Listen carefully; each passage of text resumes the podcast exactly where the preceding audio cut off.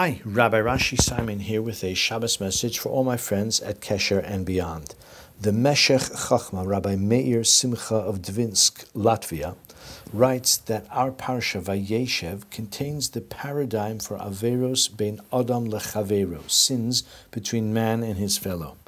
Just as the Chet HaEgel, the sin of the golden calf, is the paradigm for the rupture of the relationship between the Jewish people and Hashem, so is the sale of Yosef, the forerunner and exemplar of the breakdown of relationships within the Jewish people.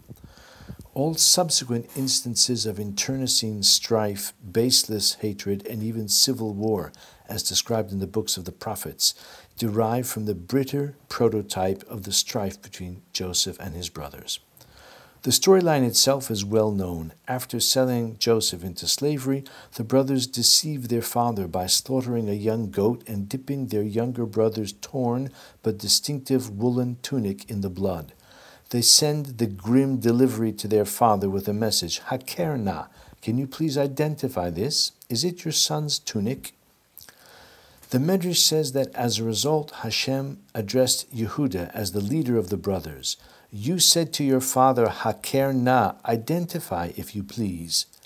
By your life, Tamar, your own suspiciously pregnant daughter-in-law, will say to you, Hakerna, identify if you please, whose are this seal, this wrap, and this staff? In a phrase, this midrash illustrates the adage, what goes around comes around.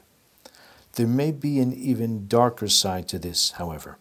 The great Rav Elchanan Wasserman, Holocaust martyr and leading disciple and successor to the Chavetz Chaim, once contemplated that the blood libels, for centuries a bizarre means of maligning and threatening the lives of thousands of Jews, were also a derivative of this original blood deception. Chet, transgression, has the power to generate more of the same. Our forefathers utilized blood deception in suggesting that a teenager had been killed.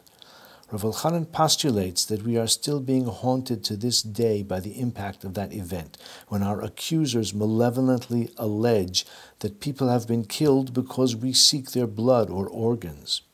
This is a malicious and absurd accusation, yet for centuries we have been forced to contend with it, and not incidentally, hundreds of millions have believed it. These are the ongoing shockwaves of an ancient chet.